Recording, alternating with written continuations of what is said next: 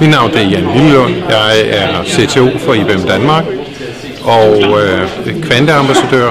Øh, jeg er her i dag øh, på besøg øh, som gæsteforelæser for Niels Bohr Instituttet i kvantemekanik, hvor jeg har præsenteret øh, vores øh, roadmap for kvantecomputere, og ikke mindst øh, gået lidt i dybden med de algoritmer, som vi, øh, vi, vi bruger dem til, de systemer, som vi øh, modellerer.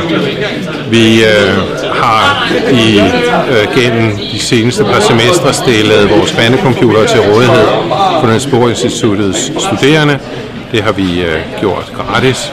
Øh, vi vil gerne udbrede kendskabet til kvantecomputere. Vi kan se en stor øh, fordel i at bruge det her som et øh, værktøj i fremtiden til at løse mange af de samfundsmæssige udfordringer, som vi står overfor. Vi ser også en stor fordel i det, vi gør her, øh, ved at det faktum er, jo flere, der arbejder sammen omkring udviklingen af det her område her, jo hurtigere kommer udviklingen til os. Øh, ikke mindst øh, rent samfundsmæssigt, så vil vi løse nogle af de problemer, vi står overfor meget hurtigere. Og derfor har vi også open sourced øh, software-stakken, som man bruger til at programmere de her kvantecomputere med.